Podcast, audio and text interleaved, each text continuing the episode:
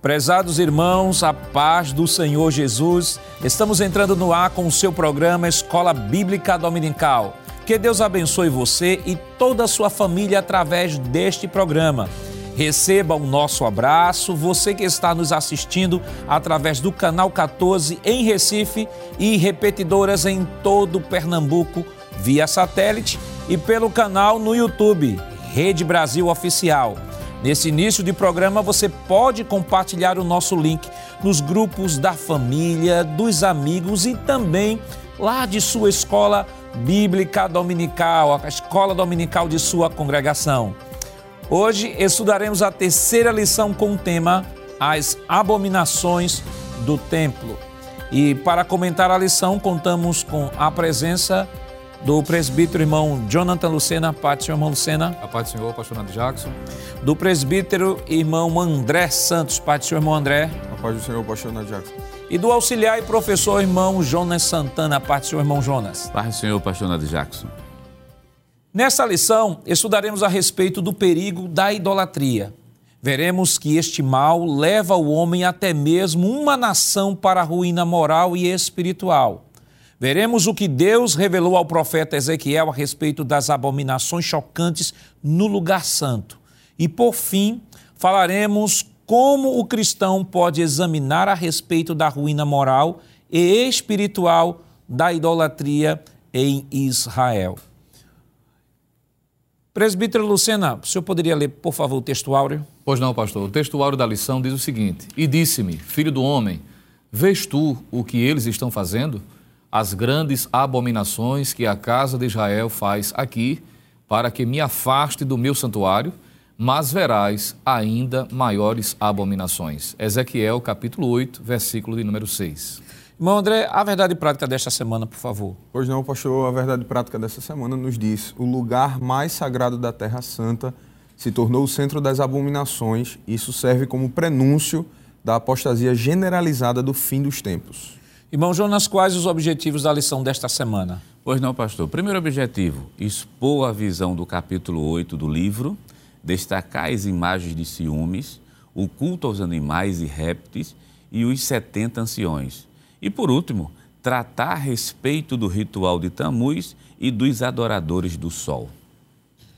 A leitura bíblica em classe para a lição de hoje está em Ezequiel, capítulo 8, versículos 5, 6, versículos 9 ao 12, versículos 14 e 16. Acompanhe conosco. E disse-me: Filho do homem, levanta agora os teus olhos para o caminho do norte. E levantei os meus olhos para o caminho do norte, e eis que da banda do norte, à porta do altar, estava esta imagem de ciúmes, à entrada. E disse-me: Filho do homem, vês tu o que eles estão fazendo? As grandes abominações que a casa de Israel faz aqui, para que me afaste do meu santuário? Mas verás ainda maiores abominações. Então me disse: Entra e vê as malignas abominações que eles fazem aqui. E entrei e olhei, e eis que toda forma de répteis e de animais abomináveis, e de todos os ídolos da casa de Israel estavam pintados na parede em todo o redor. E setenta homens dos anciãos da casa de Israel, com Jazanias, filho de Safã, que se achava no meio deles, estavam em pé diante das pinturas, e cada um tinha na mão o seu incensário, e subia uma espessa nuvem de incenso. Então me disse: Viste, filho do homem, o que os anciãos da casa de Israel fazem nas trevas, cada um nas suas câmaras pintadas de imagens? E eles dizem: O Senhor não nos vê, o Senhor abandonou a terra. E levou-me à entrada da porta da casa do Senhor, que está da banda do norte, e eis que estavam ali mulheres assentadas, chorando por Tamuz. E levou-me para o átrio interior da casa do Senhor, eis que estavam à entrada do templo do Senhor, entre o pórtico e o altar, cerca de vinte e cinco homens, de costas para o templo do Senhor, e com o rosto para o oriente, e eles adoravam o sol, virados para o oriente. Queridos irmãos, estamos iniciando o seu programa Escola Bíblica Dominical, esta semana estudando a terceira lição, que tem como título As Abominações do Templo. É, semana passada estudamos a lição de número 2, que tinha como título Vem o Fim. E lá nós estudamos o capítulo 7, né, a profecia do capítulo 7 do livro de Ezequiel. Esta semana nós iniciaremos né, o estudo de uma, de uma visão que estará sendo trabalhado também do capítulo 8 ao capítulo 11. Esta semana estaremos trabalhando o capítulo 8 e na semana que vem, praticamente a continuação deste assunto, na, na quinta lição, onde estaremos trabalhando sobre a glória do Senhor no templo, quando a glória do Senhor é, sair do templo. Então é importante que o professor, antes de estudar a lição propriamente dita, possa dar uma lida neste capítulo 8. É importante que você saia anotando os pontos importantes do capítulo.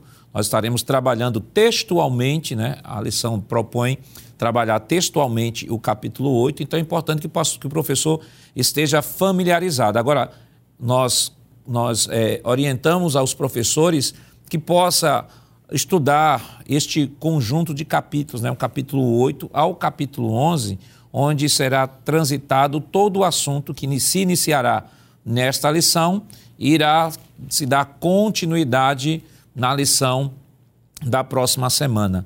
E poderíamos já até dividir este capítulo, né, a partir de uma divisão colhida do livro de Ezequiel, do, do autor John Taylor, que nós apresentamos aqui a seguinte divisão. A visão do capítulo 8 em quatro cenas. Primeiro, a estátua indecente, capítulo 8, versículos 5 e 6. As imagens e os incensários, capítulo 8, versículos 7 ao 13. As mulheres chorando, Tamuz, capítulo 8, versículos 14 e 15. E por fim, a quarta cena, culto aos astros, capítulo 8, versículos 16 ao 18.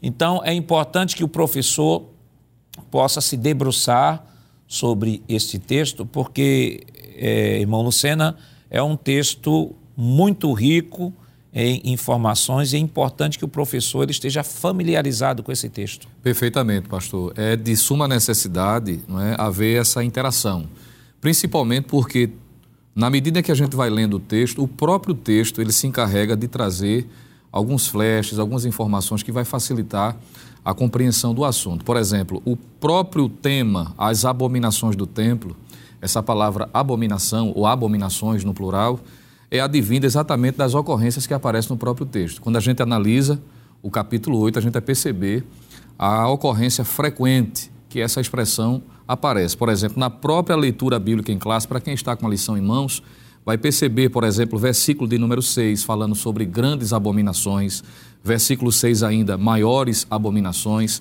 o versículo de número 9, as malignas abominações. Então, essa palavra abominação ou abominações, ela aparece de forma frequente. E a leitura do texto, a análise ponto a ponto, vai permitir essa, essa observação. E já aproveitando o momento, uma vez que essa palavra ocorre com muita frequência e é um, uma palavra-chave também dessa lição, que tem a ver com o enredo de tudo aquilo que Deus está revelando a Ezequiel nesse capítulo de número 8.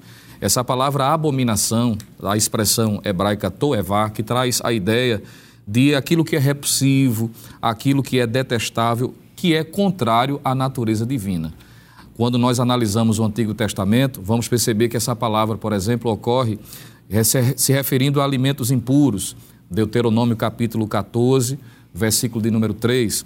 Quando a gente analisa Isaías capítulo 41, versículo 24, é dito que a atividade idólatra, de um modo geral, também é descrita por essa terminologia, por isso que Ezequiel Nesse capítulo de número 8, se vê Deus utilizando com muita frequência a prática de sacrifício de crianças, que seria uma prática dentro do contexto idolátrico, também é utilizado essa mesma expressão, isso pode ser visto em Deuteronômio, capítulo 12, e o versículo de número 31. Malaquias 2 e 11 vai dizer que até o casamento misto também é chamado de abominação, como eu disse, Malaquias 2 e 11. E as atividades dos ímpios, de uma forma geral, também é assim utilizado. Então, a grosso modo, essa palavra abominação ou abominações, como diz no tema da lição, é tudo aquilo que é ofensivo à natureza divina. E o texto também vai dizer isso. Por exemplo, se você olhar aí agora, Ezequiel capítulo 8, versículo de número 17, existe nesse versículo a própria definição dessa palavra, quando diz assim: Então me disse: Vês isto, filho do homem? Há porventura coisa mais leviana para a casa de Judá do que tais abominações que fazem aqui? Aí diz o texto, o próprio Senhor fazendo menção a Ezequiel: Havendo enchido a terra de violência, tornam a irritar-me e eles a chegar o ramo ao seu nariz. Então, na medida que a gente lê, pastor, o texto, como o senhor falou, dessa forma cadenciosa, vendo ponto a ponto, vai ficar mais fácil, principalmente analisando esses pormenores que o texto nos facilita a compreensão. E seguindo essa sequência, irmão, irmão André, nós, por exemplo, na primeira lição, nós tivemos uma lição bem introdutória, né? E o texto base ali foi o capítulo 3 do livro de Ezequiel. Semana passada, nós migramos para um capítulo onde Deus, por meio do profeta Ezequiel, anunciava o fim. E agora, no capítulo 8, estamos vivendo agora um novo momento que nós chamamos aqui de diversas cenas dentro do capítulo, onde Deus vai agora, por meio, uh, por meio do profeta Ezequiel, vai levar o profeta Ezequiel, e aí nós entramos no primeiro ponto da nossa lição, que tem como título geral, né, sobre a visão, e o subtítulo, a segunda visão. Por que segunda visão? Porque a primeira visão nós já aprendemos quando estudamos no capítulo, ou lição de número 1, né, lá no capítulo 1, embora temos estudado o capítulo 3 especificamente, mas na lição nós estudamos que foi o momento que Deus apareceu Ezequiel, quando Ezequiel estava ali junto ao rio Quebar. Então, os autores trabalham de que entre aquela primeira visão e esta segunda visão se deu mais ou menos um ano e quatro meses. O, qual, o que é que vai diferenciar, irmão André, aquela primeira visão desta segunda visão? É, pois não, pastor. Ah, na primeira visão de Ezequiel, a gente tem é, uma revelação de Deus, uma, uma, uma caracterização é, onde ele vai mostrar né, a sua glória, né? ele vai, ele vai é, é, é, demonstrar, vai fazer a, a, chamada inicial ali, vai demonstrar uma, uma, uma situação inicial do povo né, que, que Ezequiel tem ali uma situação presente. É, nessa segunda já agora a gente tem uma realidade diferente. A gente tem é, Deus mostrando ali Ezequiel o que iria acontecer ou algo que, que estava acontecendo por dentro, no, né, de, de, de, debaixo dos panos, né, como a gente é, costuma dizer, e que estava a, acontecendo justamente na Jerusalém que havia ficado lá é, pós-destruição e, e, tudo mais. Então, assim, é, a, a, essa, essa visão, apesar de ser, como a lição diz, é uma visão preterista, não é, que fala do, do, do contexto real ali do, do, do profeta, ela aponta também para uma realidade futura. A gente não pode deixar de lembrar de que nós estamos falando de um Deus que ele é um Deus que é senhor do tempo e do universo. Deus não se limita à realidade como a gente está limitado. Então, para ele, a realidade que estava acontecendo ali com o profeta e a realidade futura é a mesma. Assim, a mesma no sentido de que Deus não, não, não fica limitado a isso, não fica sobreposto a isso. Então, Deus é, mostra isso a Ezequiel, fala isso ao profeta, demonstra isso ao profeta e demonstra de uma maneira muito forte, né? porque é, me parece, ou nos parece, quando nós nos debruçamos sobre o capítulo 8 inicial, como o senhor bem falou, é nessas divisões né, do capítulo, e quando a gente vai para a parte inicial deste capítulo, a gente vê Deus é, falando no capítulo número 8, o, o Espírito se debruçando a Ezequiel, no mais especificamente no versículo número 3, e estendeu a forma de uma mão e me tomou pelos cabelos da minha cabeça. O Espírito me levantou entre a terra e o céu e me trouxe a Jerusalém em visões de Deus, até a entrada da porta do pátio de dentro, que olha para o norte, onde estava colocada a imagem dos ciúmes que provoca o ciúme de Deus. Então veja, a, a gente vai comentar mais para frente sobre essas imagens, sobre essas questões aqui, mas Deus ele se demonstra de uma maneira é, como que tivesse com a ira né, posta sobre o povo e recai sobre o profeta e é o profeta é levado até aquele momento em visões, né? É bom que se destaque, né? Não em, em, em, em parte física, né? Mas ele é, vai até o templo e começa a observar, não é, o alvo da ira divina, o alvo da, da, da manifestação da ira de Deus. É claro que é, nesse quesito aqui a gente chama de a, como a forma de uma mão, né? É um antropomorfismo, né? Ou seja, Deus. É, na realidade tem duas. É um antropomorfismo que a forma da mão de Deus é dando uma característica humana a Deus, né? É, para que fique melhor de entender, né? E antropopatia, porque Deus estava irado aqui nesse sentido e é dando uma característica de sentimento a Deus da mesma forma humana. E aí ele vai mostrar isso ao profeta. E quando ele mostra isso ao profeta, ele de alguma maneira está dizendo ao profeta de que isso tem trazido a, ao próprio Deus a ojeriza, ao afastamento. Ele olha para aquele povo que é um, um, povo idólatra e se ira com aquilo e fica com raiva daquilo. É, tanto é que a imagem vai ser tratada como imagem de ciúmes, né? provocando aí o ciúme de Deus, como que provocando o ciúme de Deus. Então, essa, essa, essa visão, ela, ela dá a margem à realidade também do contexto que Ezequiel estava vivendo, a, tanto no exílio como no, na, na Jerusalém que havia ficado, porém ela aponta para uma realidade futura. Como falamos aqui, Deus está acima de tudo e essa realidade futura é justamente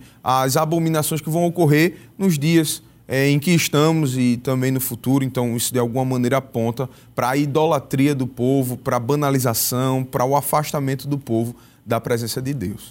Interessante, irmão Jonas, é que é o seguinte: esse assunto volta novamente uhum. ao cenário do povo de Israel. A gente vê lá atrás, nós percebemos de que, vez por outra, Israel sempre flertava uhum. com os outros deuses. Nós comentamos aqui em outros programas sobre, delimitamos aqui uma linha histórica e mostramos, né, Salomão, ah, no Reino Unido, para falar do Reino Unido, né? Se pudéssemos ir ainda um pouco lá atrás, poderíamos dizer que Abraão veio do meio de um povo idólatra e Deus chamou Abraão.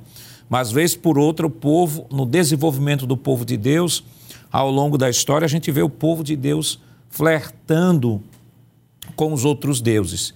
E nós vimos aqui, quando houve o Reino Unido, colocado o reino lá sobre Israel, depois, justamente por conta da desobediência, da idolatria, da apostasia, Reino do Norte e Reino do Sul, nós vimos que o Reino do Norte caiu primeiro, dada a, a, a abundância né, do pecado, né, já havia chegado já no, no limite e eles caíram para os assírios. E agora nós estamos falando de, de Judá, é, onde Deus, talvez Ezequiel, chega aí e não esteja entendendo muita coisa, e Deus leva Ezequiel em espírito, né? e aí vale destacar de que quando eu me deparo com essa expressão, e Deus levou em espírito, né? aí tem pessoas que dizem assim, não, Deus tirou o espírito dele e levou Ezequiel naquele lugar. E hoje, muito mais hoje na nossa sociedade, a gente percebe que não precisa necessariamente alguém sair do corpo para ir para outro lugar. Por exemplo, quem está nos acompanhando neste momento, está nos acompanhando nesse momento, independentemente de onde você esteja, você está percebendo o que está acontecendo aqui nesta conversa que nós estamos falando aqui na, na da lição da escola dominical. Não é preciso você se transportar para cá, né? Então, eu, eu creio perfeitamente, como o pastor Ezequias trabalha, de que esta questão do, do sair não quer dizer necessariamente que ele tinha saído do corpo, mas que estas imagens foram trazidas para ele. Porque, irmão Jonas, essa questão é uma questão de percepção, né? Deus, que é o Deus que revela, uhum. Deus que mostra, eu sempre vejo que uma revelação de Deus como essa é o que nós temos hoje na nossa mão, no smartphone. Você pode ver aí um, um vídeo, você pode ver um clipe. Então, a imagem está sendo trazida a você. Então, essa mesma dinâmica a gente vê Deus revelando a Ezequiel um grande problema, a abominação que, havia, que estava acontecendo em Jerusalém, como já foi dito aqui, uma visão preterista, que estava acontecendo e que, em decorrência do que estava acontecendo, como se anunciou no capítulo 7, Deus haveria de destruir Jerusalém e o templo. Com certeza. Isso se explica, pastor, porque em Ezequiel, capítulo de número 5 e o versículo 11, a partezinha final do versículo, existe um texto que também essa frase vai aparecer no capítulo 8, onde diz assim: eu leio o versículo 11 por completo. Capítulo 5 e versículo 11 diz assim: Portanto, tão certo como vivo eu, diz o Senhor Jeová, pois que profanaste o meu santuário com todas as coisas detestáveis e com todas as tuas abominações,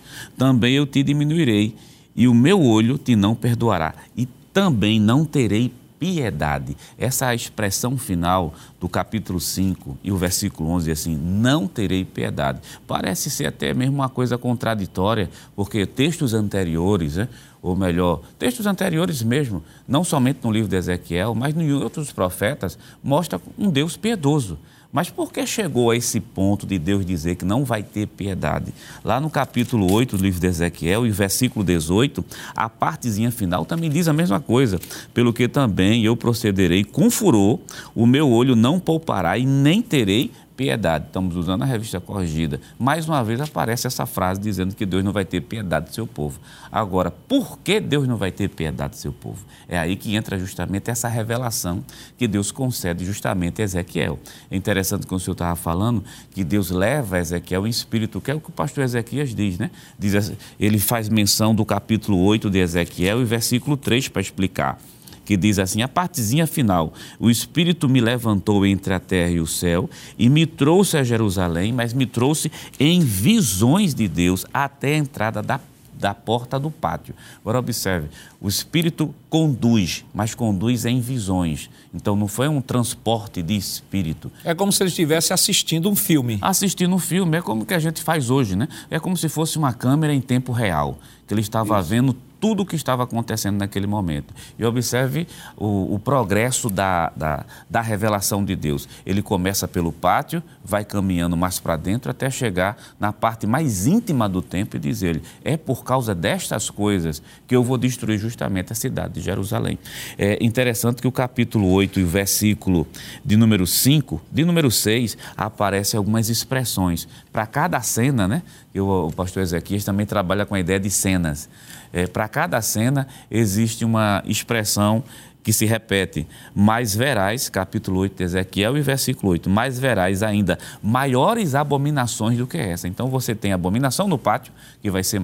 Tem outra maior ainda, que está justamente na parte interior do templo, que isso vai ser visto no capítulo 8, versículo 14, ou melhor, versículo 15, e disse-me: Viste, filho do homem, verás ainda abominações maiores do que esta. Quer dizer, o grau de abominação é tão grande que chega ao ponto de se cumprir aquilo que está escrito em 2 Crônicas, capítulo 36. Só não vou citar o versículo para não errar, depois a gente vê que diz assim: não houve remédio para ajudar, de tanta abominação que houve. Aí se explica porque Deus não vai ter piedade justamente do seu povo. E aliás, o assunto que nós estamos tratando esta semana, que fala da idolatria de Israel, fala da apostasia de Israel, na verdade é a quebra do grande mandamento, do primeiro grande mandamento, de amar, de amar ao Senhor, Deus, de todo o coração, de toda a alma e de todas as forças.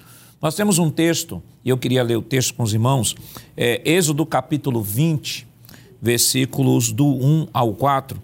Estarei lendo aqui na nova Almeida atualizada, e o texto nos diz o seguinte: Então Deus falou todas estas palavras: Eu sou o Senhor seu Deus, que o tirei da terra do Egito, da casa da servidão. Versículo 3 não tenha outros deuses diante de mim. Versículo 4. Não faça para você imagem de escultura, nem semelhança alguma do que há em cima no céu, nem embaixo na terra, nem nas águas debaixo da terra. Versículo 5.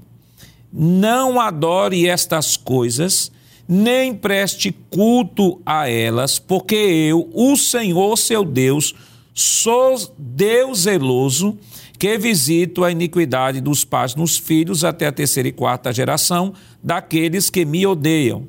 Versículo 6: mas faço misericórdia até mil gerações daqueles que me amam e guardam os meus mandamentos.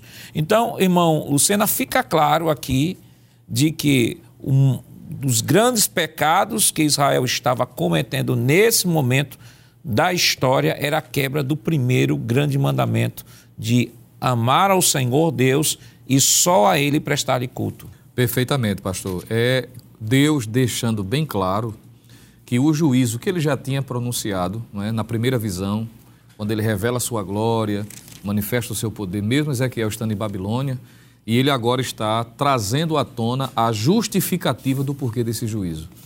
Na própria lição, o pastor Ezequiel Soares faz menção de que entre a primeira visão e a segunda surgiu um, um tempo ali aproximadamente de 14 meses, um ano e dois meses aproximadamente.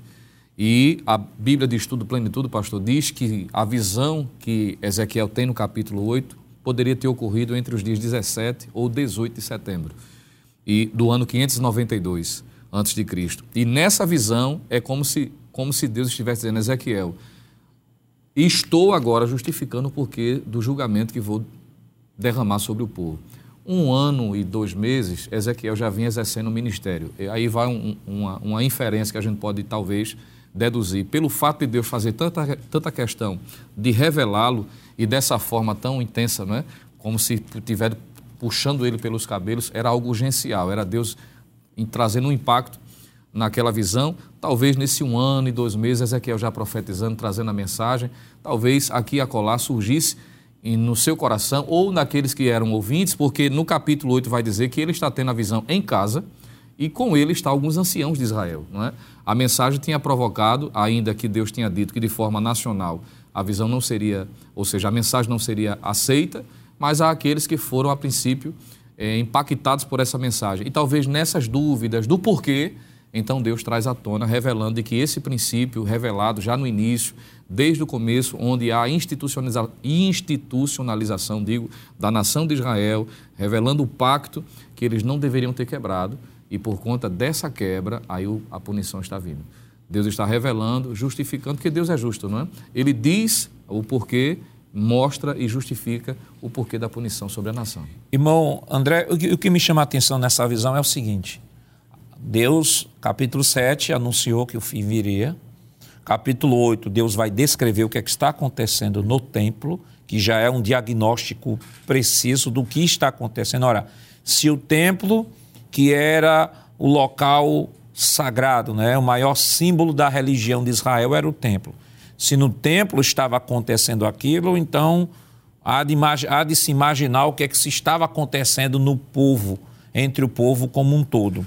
E o que mais me chama a atenção é que nós temos, neste momento, mesmo acontecendo tudo isso, mas nós encontramos expressões, o profeta Ezequiel descreve expressões que o próprio Deus fala nesta visão, como por exemplo, no versículo 6 do capítulo 8, ele diz o seguinte: veja, que o pecado estava, de idolatria estava ocorrendo no templo, mas veja o que é que o texto diz, versículo 6. Então ele me disse: Filho do homem, vê o que eles estão fazendo, veja as grandes abominações que a casa de Israel faz neste lugar. Observe agora a expressão para que eu me afaste do meu santuário. Ou seja, Deus ainda estava no templo e Deus chamava, mesmo sendo profanado, mas Deus estava dizendo assim: ainda é o meu templo. Que é para que eu me afaste do meu santuário, pois você ainda verá abominações maiores do que estas. Eu li aqui na Nova Almeida atualizada. O versículo 14 levou-me à entrada do portão norte da casa do Senhor. Observe a expressão da casa do Senhor. E eis que estavam ali mulheres assentadas chorando pelo Deus Tamuz. Versículo 16: Levou-me para o átrio de dentro da casa do Senhor.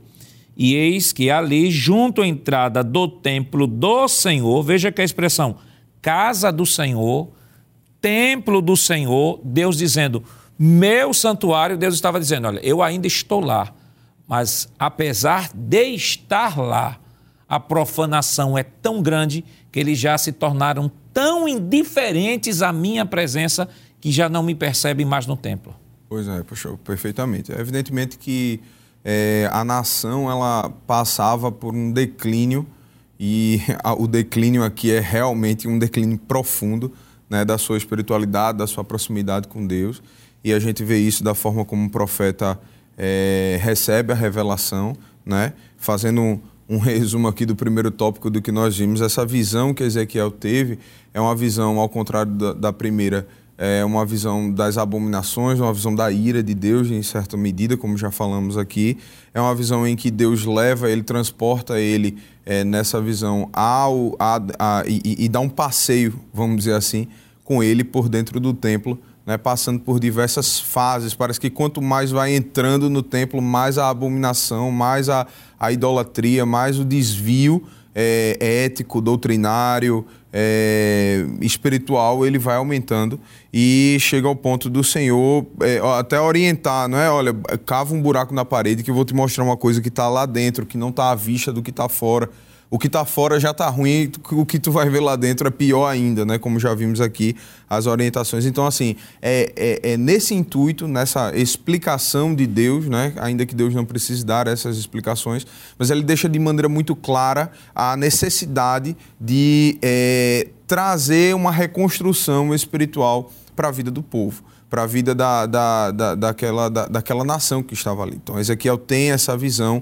e ele vai perceber que dentro da casa do Senhor, estávamos até comentando anteriormente, pastor, que a, a, a, a profanação é tão grande, talvez esse seja o melhor termo a ser utilizado, a profanação é tão grande que não só a casa do Senhor, não é só a questão da casa do Senhor, mas os instrumentos, né? Eles estavam acendendo incenso. Que incenso eles estavam. É, o, o presbítero Lucena vinha comentando. Que incenso eles estavam utilizando? Estavam utilizando os incensos da, da casa, casa, do Senhor. Do Quais Senhor. eram os instrumentos que eles estavam utilizando? Isso. Eram os instrumentos da casa do Senhor. Qual era o altar? Qual era o, o, onde, onde eram colocadas as imagens? Eram os altares, eram os locais onde eram colocados, não sei, talvez o candelabro, talvez os pães da proposição, talvez tudo isso. Ou talvez até pior, pastor. E aí, nesse sentido, é importante a gente, a gente frisar, inclusive o comentarista da lição diz, é, talvez estivessem sincretizando a, a, a situação, porque estava é, um junto com o outro. E ainda mais, o culto ao Senhor, de maneira esquecida, estava lá presente como um simbólico, mas a, a profanação, o sincretismo, a mescla, a pluralização, para utilizar um termo mais atual né, e mais crítico, a, talvez até me permita, a ecumenização da situação era tão forte, era tão grande, que o, o, o desvio era, era, era tão profundo que até os instrumentos, a casa do Senhor, a realidade de vivência, os sacerdotes, os profetas, de uma maneira geral, não Ezequiel, estavam corrompidos. Então, irmão Jonas, como entender as visões é o terceiro subtópico, como entender as visões? acho que a palavra do título da lição, ela é bem cirúrgica, né? Ela fala de abominação, né? Coisa abominável ao Senhor. É uma palavra bem cirúrgica e bem abrangente para descrever aquilo que o profeta Ezequiel está sendo revelado por Deus no capítulo 8. Não é à toa que a palavra abominação também traz o sentido de vômito. Né? É aquilo que está sendo lançado para fora, aquilo que não presta.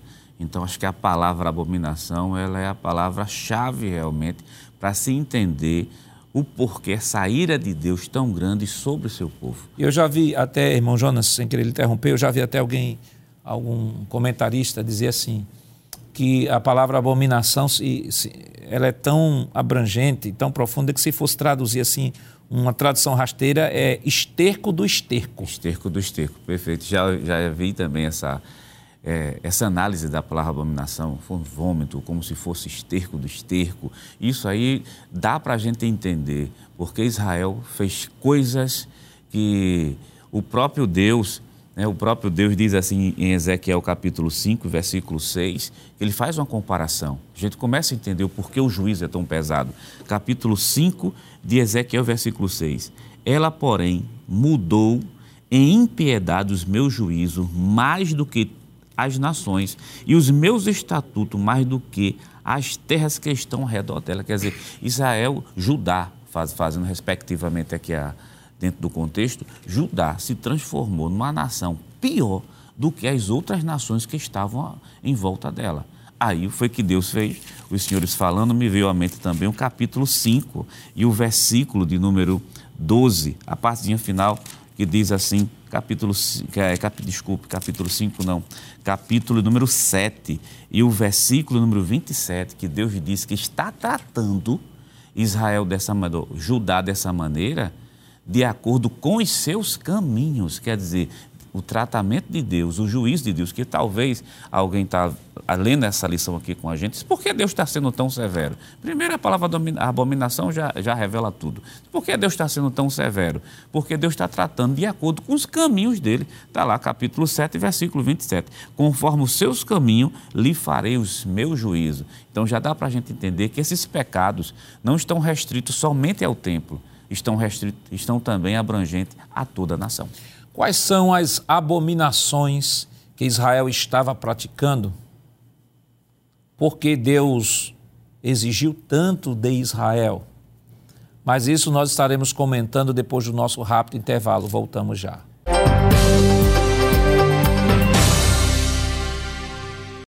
Queridos irmãos, estamos de volta no seu programa Escola Bíblica Dominical, esta semana estudando a terceira lição que tem como título As Abominações do templo. Né? E no bloco anterior nós trouxemos aqui uma introdução e comentamos né, o primeiro tópico que foi que tratou sobre a visão do profeta Ezequiel e ficamos de comentar sobre as abominações, né, que é o título da nossa lição.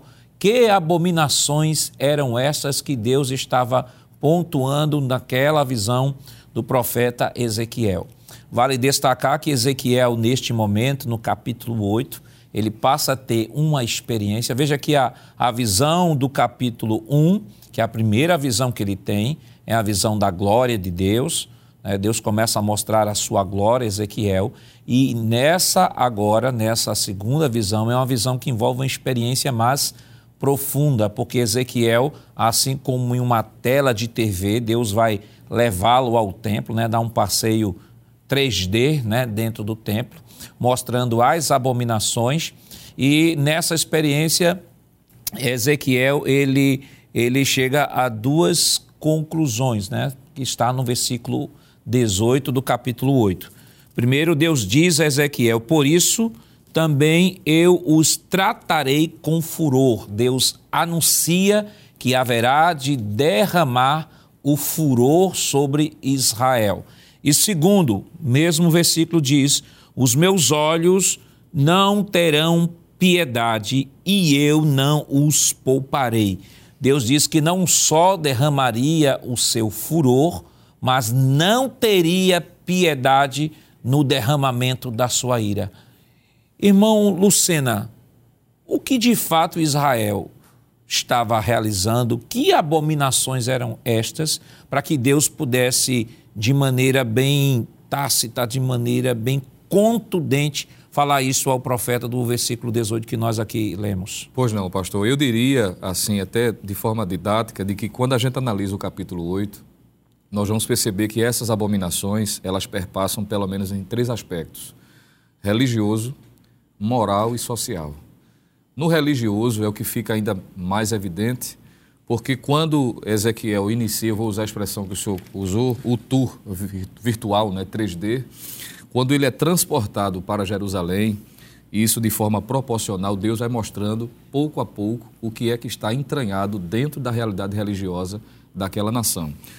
Ezequiel, capítulo de número 8, diz o texto, versículo de número 3: E estendeu a forma de uma mão e tomou-me pelos cabelos da minha cabeça, e o Espírito me levantou entre a terra e o céu e levou-me a Jerusalém em visões de Deus até a entrada da porta do pátio de dentro que olha para o norte. Aí ele diz assim: onde estava o assento da imagem dos ciúmes que provoca ciúmes. Então, quando Ezequiel ele é transportado e virtualmente, vamos assim dizer, de uma dimensão espiritual, ele contempla na parte principal, na entrada, exatamente uma imagem que o próprio comentarista, o pastor Ezequiel Soares, faz menção de que alguns identificam, alguns expositores do Antigo Testamento, identificam como se fosse a imagem de Azerá, não é? A deusa também conhecida como poste ídolo, que culturalmente estava ligado ao paganismo, que foi em vários momentos da história da nação, tanto de Israel, do Reino do Norte, como também do Reino do Sul, foi introduzido dentro da realidade cultica. Não é? No período de Manassés, por exemplo, segundo Reis capítulo 21, versículos 3 e 7, era vivenciado essa idolatria.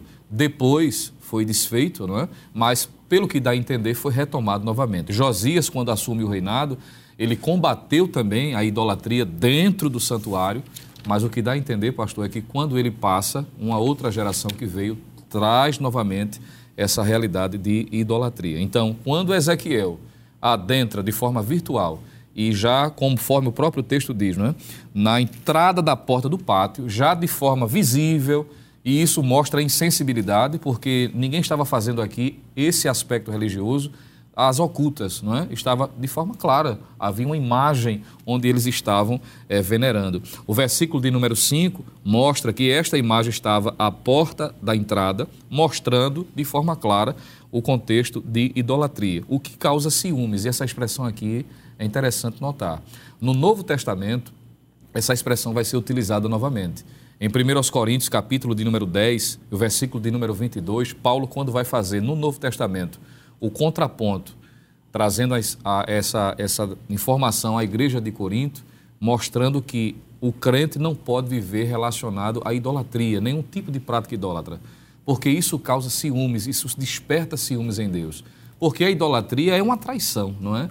É o, o crente, no caso que Paulo está tratando em 1 Coríntios 10, é estar simulando um relacionamento que não seja com Deus, o que é taxativamente que já vimos aqui, a quebra de um princípio revelado desde o início, que nós devemos adorar única e exclusivamente a Deus. E Deus vai dizer de que a punição é severa exatamente por causa dessa idolatria que de forma muito transparente, de forma muito clara, a nação de Israel estava é, vivenciando. A imagem do ciúme explica não é? a idolatria que campeava ali, o porquê de Deus trazer, de forma como o Senhor bem mencionou, capítulo 8, versículo 18, que Deus chegou no seu limite, dizendo: Eu vou derramar minha ira e não terei piedade, porque eles estavam tão relacionados à idolatria que Deus disse: Não, chegou o tempo, basta, não é? Dei a oportunidade, eles não quiseram. Permaneci, não é? Batendo a porta, historicamente nós vemos isto, mas como já foi citado, não teve remédio por conta disso.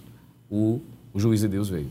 E o pastor Ezequias, né, nesse primeiro ponto, como o senhor mencionou, né, a imagem de ciúmes, ele cita aqui de que Uh, alguns exposit muitos expositores do Antigo Testamento identificam como Azerá, né? Ou Azera, como alguns, alguns citam. E, e, nós temos uma imagem de Azera aí, né? Você pode até encontrar isso nos comentários bíblicos, né? Nós temos mais ou menos era uma era a deusa da fertilidade, né? Era a consorte de El, consorte de El, ou seja, era a esposa de El e tinha neste esta era pelo menos uma das deusas né, é, adoradas por Israel quando estava em apostasia. Ela é muito citada, principalmente no período de Elias e Eliseu. A gente vê muito a, a, a citação desta divindade. Então, irmão, irmão, irmão André, então a idolatria ela estava numa, num nível tão terrível de que no próprio templo de Deus já haviam já colocado um poste ídolo. Perfeitamente, pastor. Inclusive, é, como havíamos comentado anteriormente, a idolatria era tão profunda que ela, além de é, ser escancarada,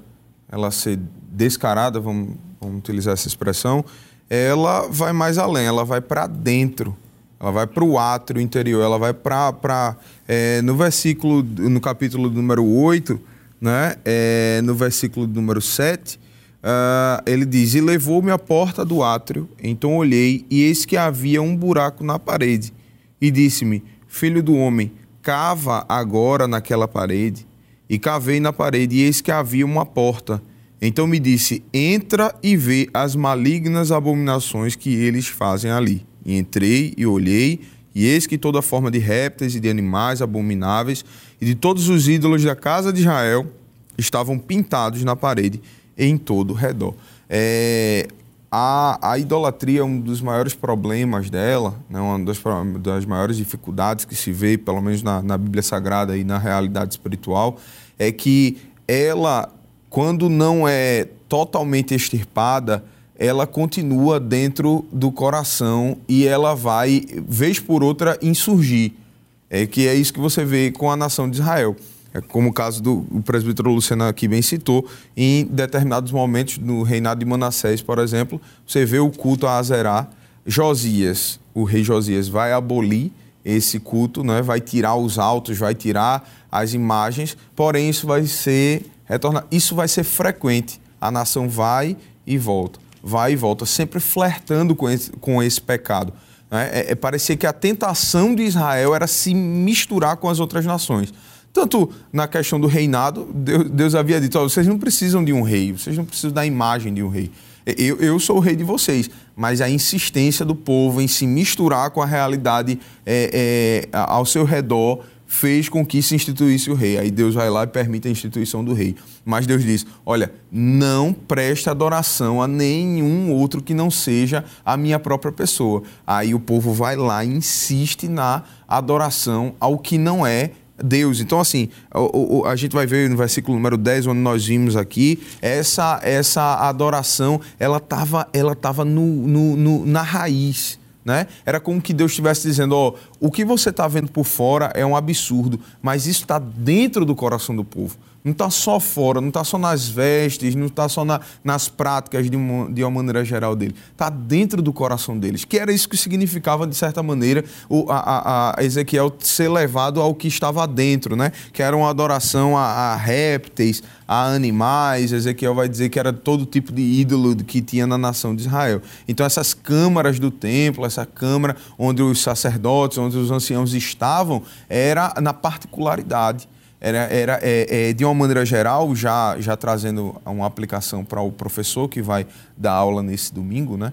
É que, que a gente trate não só das coisas que estão aparentes, que elas externam, mas as coisas que estão aparentes, elas externam uma condição espiritual interna.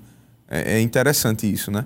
É que o que eu, o que eu faço, o que eu digo, o que eu demonstro é algo que provém do que está dentro do meu coração.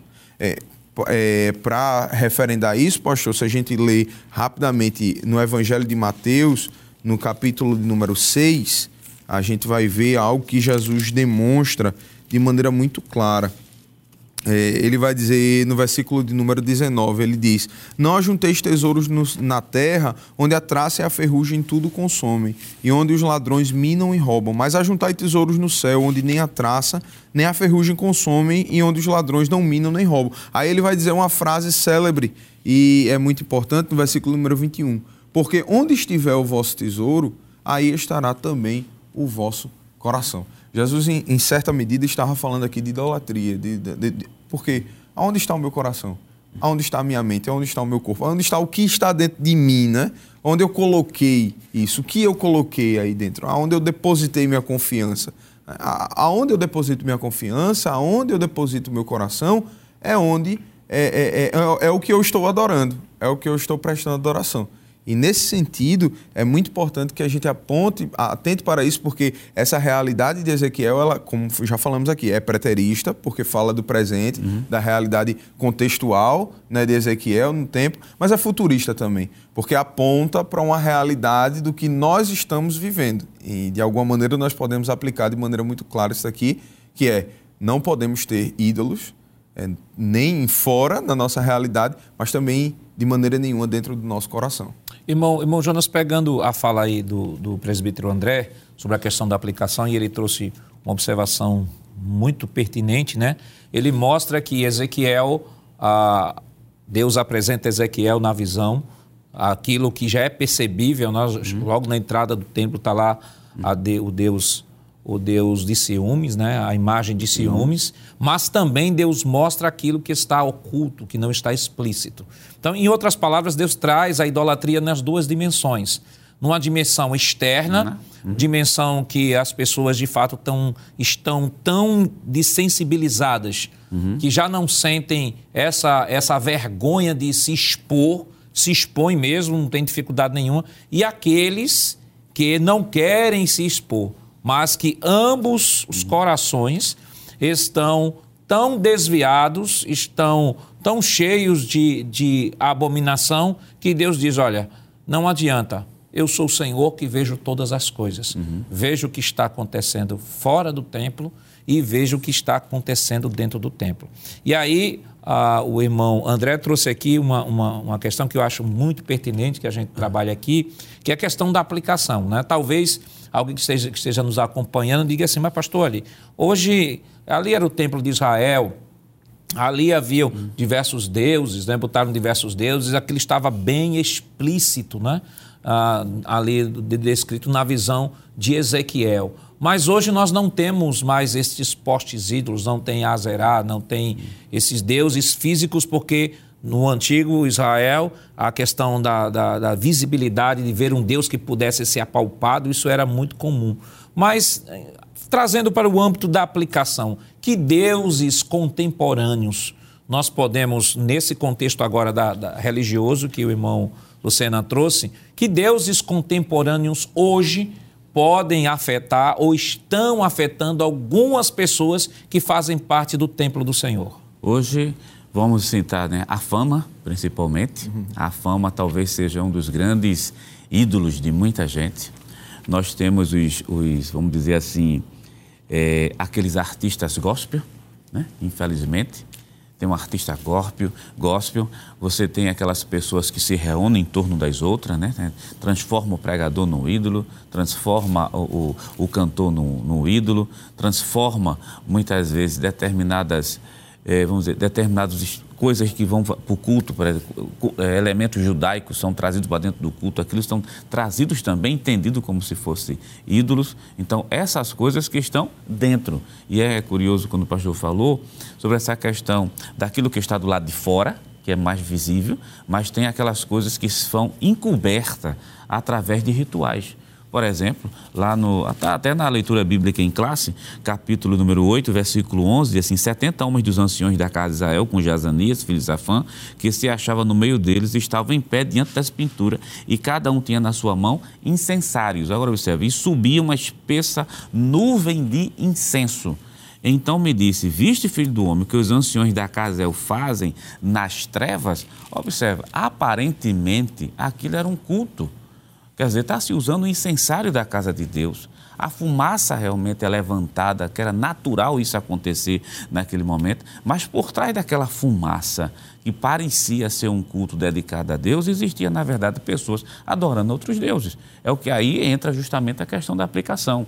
É pessoas que muitas vezes, em torno de determinados cantores, determinados é, é, pregadores, que acham que estão adorando a Deus, mostram que estão adorando a Deus, mas lá dentro tem uma idolatria terrível assentada dentro do seu coração. Seja, um, um, e essa questão é tão séria que Ezequiel, capítulo número 14 e versículo 7, fala que dessa idolatria assentada lá dentro. Diz assim: Porque qualquer homem da casa de Israel ou dos estrangeiros que peregrinam em Israel, que se alienar de mim e levantar os seus ídolos no seu coração.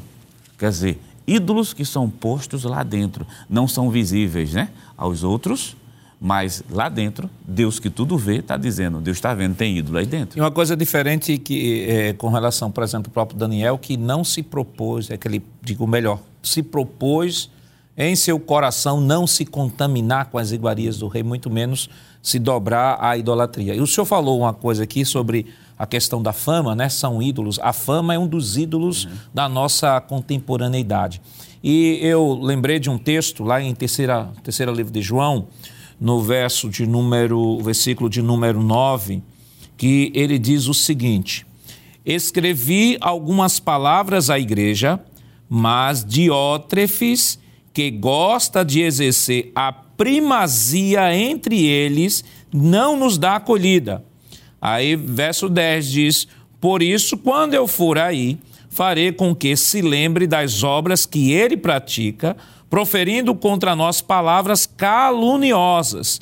E não satisfeito com isso, ele não recebe os irmãos, impede os que querem recebê-los e os expulsa da igreja. Ou seja, a gente vê aqui uma pessoa, como diz o autor aqui da lição, pessoa que tem aspiração excessiva por títulos, né? É importante que se estude, é importante que se estude. É, Salomão diz que não existe limite né, para se fazer livro, para se escrever livros. É importante se dedicar, principalmente professor da escola dominical, busque, se dedique, leia a Bíblia, ore. Não esqueça, a oração ela é essencial, não é apenas a leitura de bons comentários. Não se faz uma boa aula só com comentários, com leitura de bons comentários. Se faz uma boa aula também queimando incenso no altar. Não esse incenso aí, né? Mas o incenso de Deus no altar, orando, chorando, pedindo a Deus graça, pedindo a Deus misericórdia. Mas este, este é, esse elemento aqui descrito né, pelo, por João, era ele, ele se preocupava com posição. Veja, a, a posição tomou conta do coração dele de tal jeito que João descreve que ele. Veja o que é que João descreve, como nós lemos aqui. Ele, uh, versículo 10. Diz assim: Por isso, quando eu for aí, farei com que se lembre das obras que ele pratica. Veja o que, o que João descreve: proferindo contra nós palavras caluniosas, e não satisfeito com isso, ele não recebe os irmãos. Veja, além de dar palavras caluniosas contra a autoridade da igreja, ele não recebe os irmãos, impede os que querem recebê-lo e os expulsa da igreja. Quer dizer, a, a ideia a fama, a, a, a posição a todo custo, não importa, ele quer estabelecer ali a sua estaca, o seu Deus, que é o Deus da posição. É, às vezes, como o autor diz aqui, é excessiva aspiração por títulos, e vale destacar o seguinte, queridos. Né, independentemente qual seja o seu status social, independentemente qual seja a sua formação cultural, independentemente qual seja a família em que você faz parte, lembremos-nos que na igreja nós somos ovelhas, na igreja nós somos membros e estamos debaixo de uma autoridade espiritual. E a autoridade espiritual pode ser até que seja uma pessoa de, de menos de menos formação intelectual, não importa. Deus não nos chama baseado em nossos anéis. Deus nos chama baseado no seu santo e sábio conselho, na sua soberania. E o Deus que chama é o Deus que qualifica e capacita para o ministério. Portanto, se você que está nos acompanhando neste momento, de repente pode estar lá no seu coração, lá, esse Deus querendo se levantar Deus da fama, o Deus do orgulho, dizendo: não, eu tenho tantos títulos, mas ainda não sou um professor de escola dominical. A primeira coisa que você tem que fazer é ir aos pés de Jesus. Se humilhe, rasgue seu coração, aprenda com o Mestre. Filipenses capítulo 2, versículos 6 ao 11. Jesus é o maior exemplo quando nós pensamos em humildade. Jesus é o maior exemplo quando nós pensamos em soberba. Satanás é o maior exemplo que possamos, na escola bíblica dominical, diante do altar de Deus, independentemente da sua cultura, Deus não nos chama baseado em nossa cultura, Deus nos chama baseado no nome da nossa família, Deus não nos chama para exercer o seu santo ministério baseado na nossa condição financeira, Ele chama pessoas que se dispõem a estar diante dEle em humildade, porque a sua graça sempre será essencial na nossa vida e no exercício do ministério. Mas quais são as outras abominações descritas na palavra ou no capítulo 8 do livro Ezequiel? Nós estaremos comentando isso depois do nosso rápido intervalo. Voltamos já.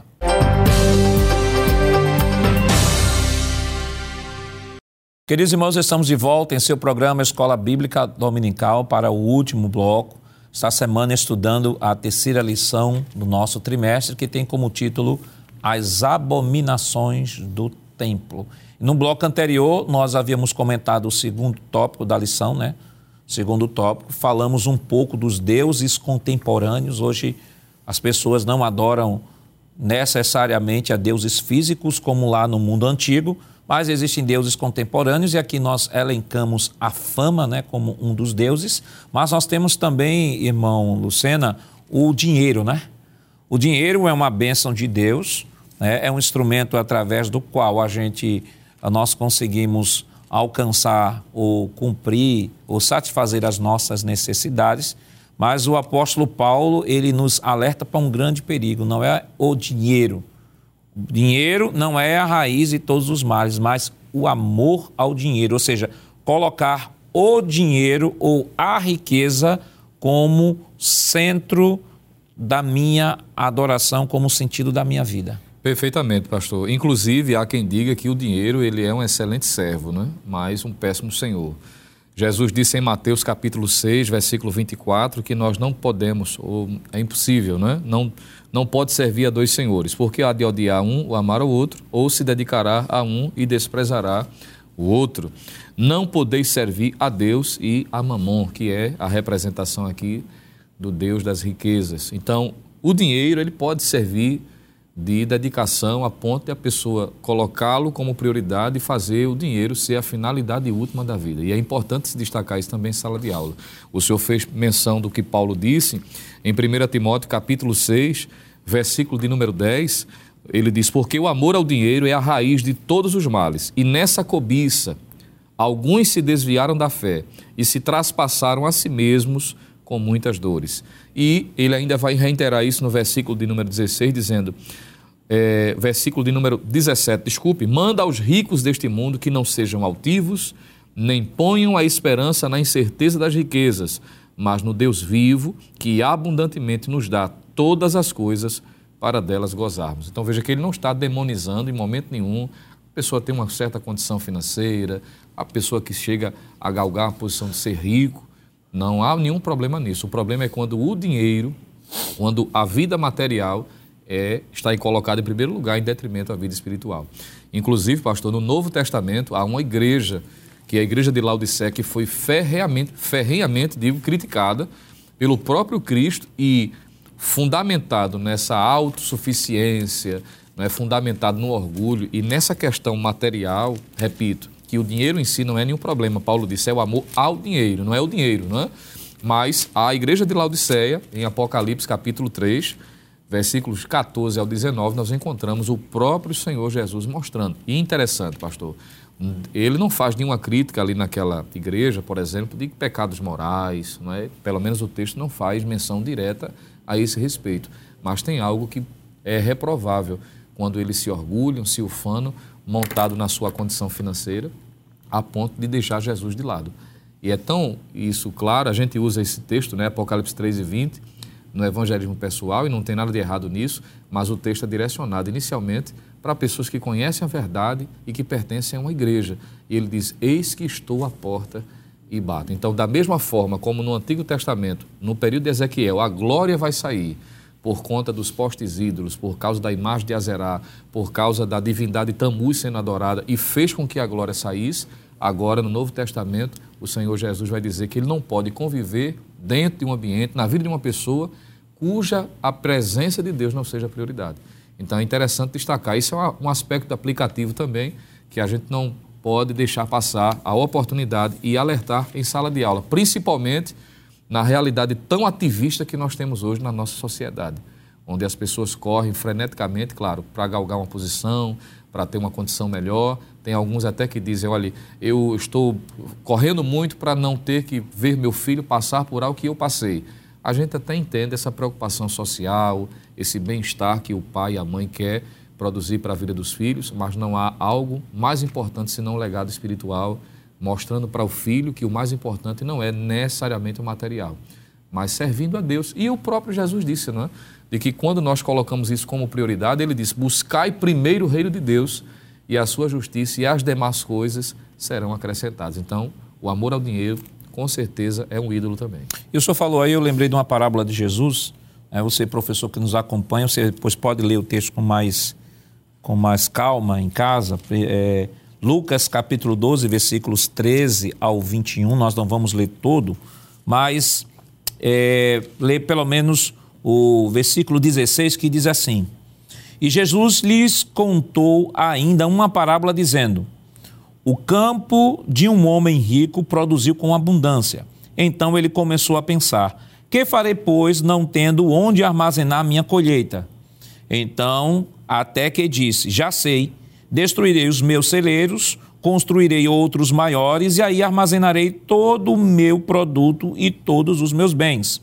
Então direi à minha alma: Você tem em depósito muitos bens para muitos anos. Descanse, coma, beba e aproveite a vida. Mas Deus lhe disse: Louco, esta noite lhe pedirão a tua alma, e o que você tem preparado, para quem será? E assim é o que ajunta tesouros para si mesmo, mas não é rico para com Deus. Então, irmão, irmão é, André, então, na parábola de Jesus, Jesus deixa claro aqui valores temporais versus valores eternos.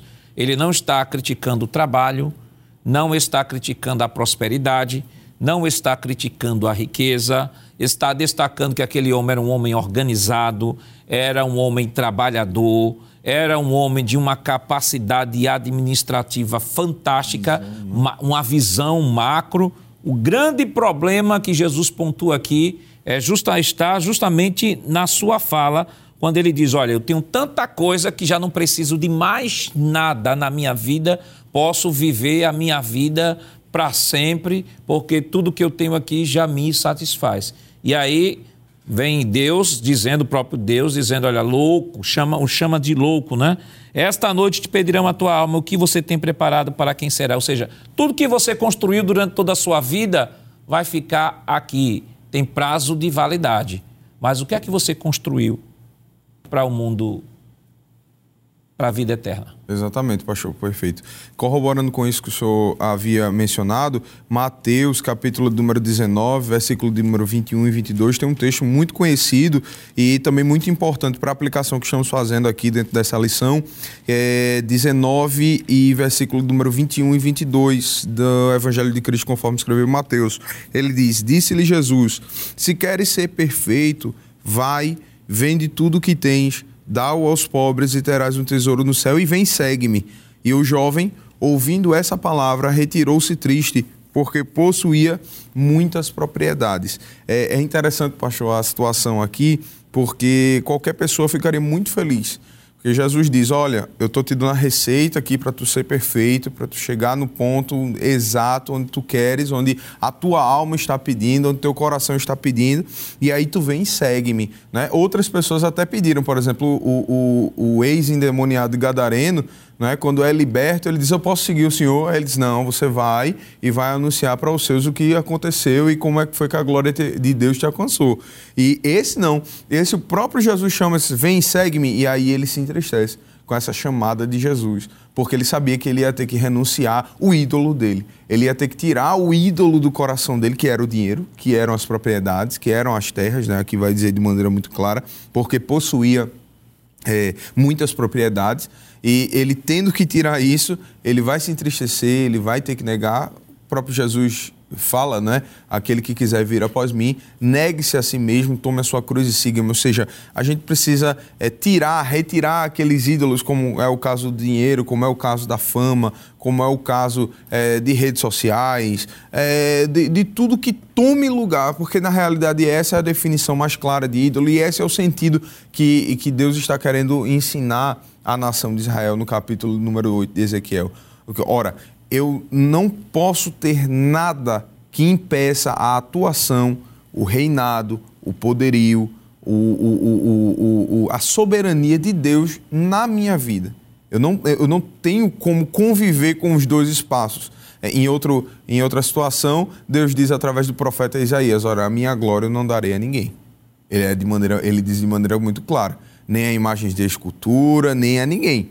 A mesma coisa ele repete com Ezequiel, mostrando ao profeta a, a, a, a orientação e o princípio, como o senhor bem falou aqui no início, a gente talvez não tenha mais é, ídolos literalmente construídos, como estátuas que acabamos de ver. É, o senhor trouxe um assunto aqui de ídolo, né? Eu, eu até anotei um conceito aqui de ídolo que diz o seguinte: que ídolo é qualquer coisa que recebe nossa devoção, controla nossa vontade e toma o lugar do verdadeiro Deus. Ele citou aqui rede social, eu citaria um outro ídolo contemporâneo que é o entretenimento. Uhum. Parece até contraditório, né? Entretenimento, pastor, um ídolo, sim. Não estou falando aqui que o entretenimento é um mal em si, não. Mas há pessoas que vivem só para o entretenimento. Existem igrejas, e a gente já está falando de templo, está né, tá falando de ritual, de templo, existem igrejas que estão trazendo a membresia ou chamando pessoas para fazerem parte da comunidade baseado não na palavra, baseado não na exposição da palavra, mas baseado no entretenimento. São igrejas que acabaram se tornando em verdadeiros clubes uhum. sociais e que acabam trazendo esses ídolos para dentro da igreja. Nós temos o ritual do, do Tamuz, que era o deus da fertilidade, e aí entra um outro Deus, né, que é através das redes sociais que aparece, que é o culto a si mesmo, uhum. a questão da, da, valorização do corpo, a erotização. Né? Nós temos hoje o, o, o sexo, né, a erotização como um Deus da contemporaneidade, que muitas pessoas estão se dobrando, estão se devotando, e aí basta um, um, um ligeiro teste para saber de fato se alguma coisa na sua vida está ocupando o lugar de Deus, é um teste bem rápido, dizer assim: o que é que eu passo mais durante o dia? O que é que ocupa mais a minha mente? Quanto tempo eu tenho tirado para orar ao Senhor? Quanto tempo eu tenho tirado para ler a Bíblia? Quanto tempo eu tenho tirado para estar na minha igreja trabalhando? O que é que está ocupando mais o meu tempo?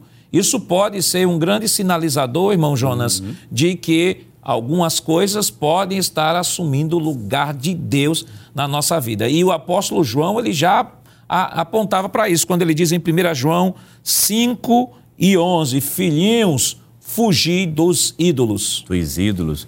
E é a questão da autoanálise, pastor. A fala do apóstolo São Paulo, ela é preciosa em todo momento da nossa vida. Examine-se, pois, o homem a si mesmo. Então é necessário se examinar para saber meu tempo, meus talentos, aquilo que Deus me concedeu, eu estou usando mais onde? Aí a gente começa a perceber as falhas que muitas vezes existem, onde se dedica extremamente ao trabalho e transforma o ídolo no tra...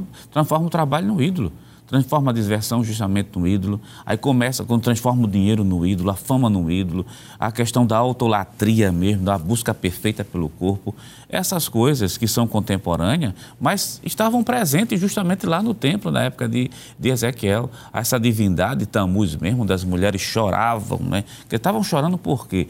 Você pegar o, a, a, lição da escola dominical, elas estavam chorando que era um culto à divindade, para que houvesse ali é, as bênçãos, as, as chuvas viessem para justamente ter prosperidade. E o que eu acho interessante, irmãos, é que além de ser uma deusa uhum. da, da, da, fertilidade, né? Uhum. Havia as carpideiras. E as carpideiras eram profissionais. Profissionais. Então, mas profissionais que recebiam. Quer dizer, eles não só estavam no culto, mas estavam investindo seu dinheiro no culto a outros deuses, que é pior ainda, não é só participar do culto, é investir também na sua própria destruição. Não, na destruição e uma divindade feito essa, dentro que já é uma coisa sincrética também, que é bom mencionar. Sincrética porque a gente tem uma divindade da Babilônia, a sincrética porque vai ter a questão dos animais ali, os adoradores do sol adorando também o Egito. Isso vai ficar patente em vários versículos. É que é o capítulo 16, versículo 26 e o 28, diz assim: te prostituísse com os filhos do Egito, te prostituísse com os filhos de, da Síria. Agora observe, sincretismo puro.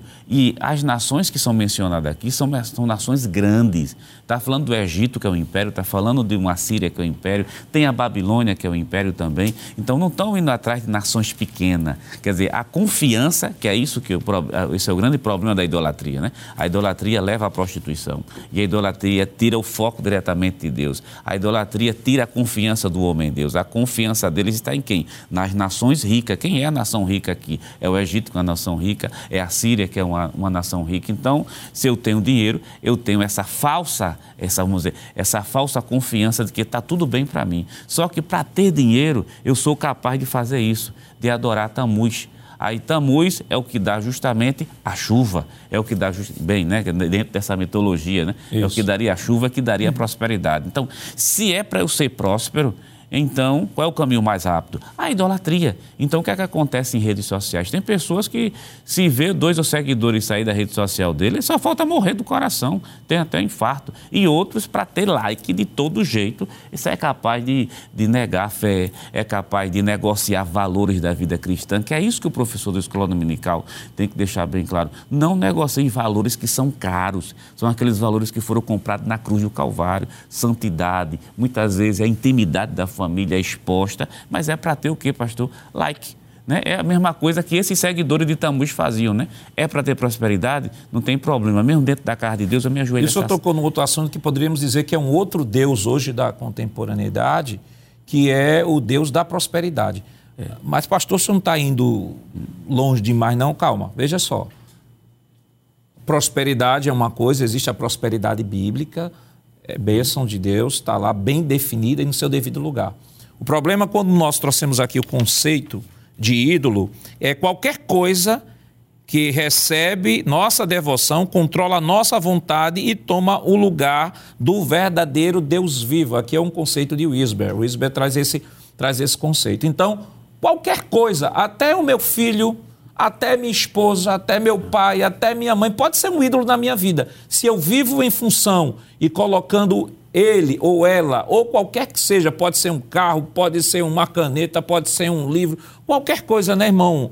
Pode ser um ídolo. Basta atender a este conceito, receber nossa devoção, e vale destacar, que quando fala de devoção aqui, não é quer dizer que você vai botar e dobrar os joelhos para isso, não. Quando está falando de devoção, é nossa atenção. Quando está falando de devoção, é o nosso tempo. Quando está falando da nossa devoção, é tudo que leva a nossa atenção excessiva àquele objeto. Perfeito, pastor. E há quem coloque, por exemplo, é parece algo pitoresco, mas é interessante destacar também. Tem pessoas que divinizam até animais, né? É. Que dedicam atenção a um. Claro que a Bíblia vai dizer que os animais do justo também devem ser bem tratados, que a gente mostra a nossa fidelidade para com Deus ao cuidar bem daquilo que Deus criou. Mas o grande problema é quando essa atenção exacerbada. São polarizações, né? Pessoas que tratam o animal em detrimento, às vezes, até do bem-estar do outro. É? E o senhor está falando isso, eu, lembrei agora que já tem uma igreja, ah, uma igreja de culto pet, né? onde se leva os animais de porte pequeno, animal grande não entra, né? já, já, já exclui aí o animal grande. Um animal pequeno já entra lá, onde os animais vão cultuar a Deus. Aí eu fico pensando, mas, irmão Luciano, eu fico pensando, quando Paulo, apóstolo Paulo, fala em Romanos 12, né? Rogo-vos, pois, irmãos, pela compaixão. Apresentei os vossos corpos em sacrifício vivo, vivo santo, santo, e agradável, que é o vosso culto racional. Veja que a coisa está tão, tá tão esdrúxula como lá no tempo de, de, de, Israel, que as pessoas já não sabem discernir, já não sabem separar uma coisa da outra, porque é a modinha, né? Virou modinha, então vamos, vamos atrás. Há pessoas que se declaram até nas redes sociais, têm dificuldade de relacionamento interpessoal, às vezes com a própria família, não é? Não diz que ama. Recentemente eu vi numa postagem de alguém, conhecido, infelizmente, de declarar-se, a princípio, quando se lia a mensagem, parecia que estava se declarando para outra pessoa, mas no final era para o cachorrinho. E é uma situação, a gente sorri porque parece algo uhum. fora do natural, do comum, mas é uma realidade tão perto de nós e se não tiver cuidado, isso vai ganhando uma proporção ainda maior, servindo também como ídolo. E vale destacar aqui, irmão, que nós não estamos criticando criação de pet. Não existe princípios bíblicos no Antigo Testamento, nós não temos tempo, que Deus orienta a, se, a cuidar dos animais. Né? Nós temos lá o próprio Jesus, quando manda os discípulos buscar lá, lá o, o jumentinho, né? deixa claro que o, o, o pequenininho lá, o, o jumentinho menorzinho estava, deveria vir junto, mostra o cuidado de Deus com sua criação. Nós não estamos falando disso, até porque eu acredito que todos aqui devem ter um petzinho, é, eu né? Tenho. Tem um pet, eu tenho também um petzinho, não há problema nenhum. O que estamos colocando aqui é o, a atenção exacerbada a esse tipo de coisa. Então nós temos aqui, nós temos já está indo embora, mas temos aqui também os adoradores do sol e os anciãos na casa do profeta. Sobre adoradores do sol, contextualizando, né? Contextualizando, nós temos hoje a, a numerologia, Astrologia. astrologia, não astronomia, porque astronomia é ciência. Estão falando de astrologia, numerologia, signos, e existem pessoas que se guiam pelos signos. É, como é, às vezes professa a fé, ou pelo menos diz que professa a fé cristã, mas de manhã tem que ver lá o signo, como é que vai, o horóscopo, como é que vai se, se portar. E isso é ídolos dentro da casa do Senhor, em especial no coração dessas pessoas. Exatamente, pastor. É, é como havíamos dito aqui anteriormente. Isso está dentro do coração. A idolatria, que é um pecado que eh, se eh, reveste aí de diversas formas, né? Ela está dentro do coração do ser humano, do indivíduo, a ponto de um crente ou até mesmo quem nos, nos assiste nesse momento, talvez você não seja evangélico ainda, mas entenda de que o dominador dos céus e da terra eh, não é nenhum astro, não é nenhuma criação. Porque, como o nome já diz, ele, ele foi criado, né? Existe alguém que está acima de tudo e controla, como Daniel falou, os tempos e as estações, não é? Como tem escrito no livro de Daniel. Os tempos e as estações ele estabelece, ele tira, ele faz como ele quer, da forma que ele quer. Então, é, a- de maneira nenhuma, isso é um pretexto para que nós possamos é, guiar a nossa vida pelo que quer que seja, que qualquer subterfúgio que esteja fora em desacordo da palavra de Deus. Deus é acima de tudo, acima de todos, e a nele nós prestamos louvor, a ele nós prestamos adoração, e a nossa vida está regida por ele, não por nenhum astro, não por nenhum signo, não por nada disso, porque isso é humano, é falho, é limitado, mas servimos a um Deus ilimitado e perfeito. Irmão Jonas, o nosso tempo já foi embora. Rapidamente, assim, o que é que a gente pode trazer como conselho ao professor que estará abordando esta lição? O professor da escola dominical, para abordar essa lição, é sempre se preocupar com a contextualização. Nós falamos bastante aqui de informações históricas e informações descritivas, mas a contextualização é fundamental. E observe que existe uma palavra que foi repetida várias vezes aqui, não somente a abominação, mas os ídolos. Então, quais são os ídolos atuais que existem hoje? Já foi citado aqui a fama, o dinheiro, a, necess... a autolatria, que é a grande necessidade de, de se apresentar, e tem pessoas que, infelizmente, para obter prosperidade, negocia os seus val os valores mais caros da fé cristã, entre eles a santidade, a fidelidade. Então, meu querido irmão, o que eu posso dizer a você é contextualize e, claro, utilize a Bíblia, porque existe uma série de versículos bíblicos que, além de contestar é, o erro, afirma também o lado verdadeiro e sempre terminar com a palavra de esperança. E além de outros deuses, né, como as drogas, como o aborto, né, como o conceito, a relativização do conceito de família, são deuses que estão sendo erguidos na sociedade e que estão exigindo que se dobrem diante deles. Mas a igreja do Senhor Jesus Cristo, ela como Daniel e como Atalaia, não se dobrará diante dos ídolos deste mundo, porque há um só Senhor e Criador de todas as coisas, diante do qual todo joelho se dobrará e toda língua confessará que só Jesus é Senhor para a glória de Deus Pai. Que Deus continue lhe abençoando em nome de Jesus. Chegamos ao final do programa de hoje, onde vimos a terceira lição com o título As Abominações do Templo. Na próxima semana estudaremos a quarta lição com o tema Quando se vai a glória de Deus. E esperamos contar com sua audiência. Lembramos que o programa Escola Bíblica Dominical vai ao ar na TV toda sexta às 21h30 e no sábado às 16 horas. Também está disponível no formato de podcast no Spotify e nosso canal no YouTube, Rede Brasil Oficial. Acesse o canal, se inscreva, ative o sininho e compartilhe nossa programação. Obrigado por sua audiência e até o próximo programa. Que a graça do nosso Senhor Jesus Cristo, o amor de Deus nosso Pai, a comunhão do seu Santo Espírito estejam com todos hoje para todos sempre. Amém.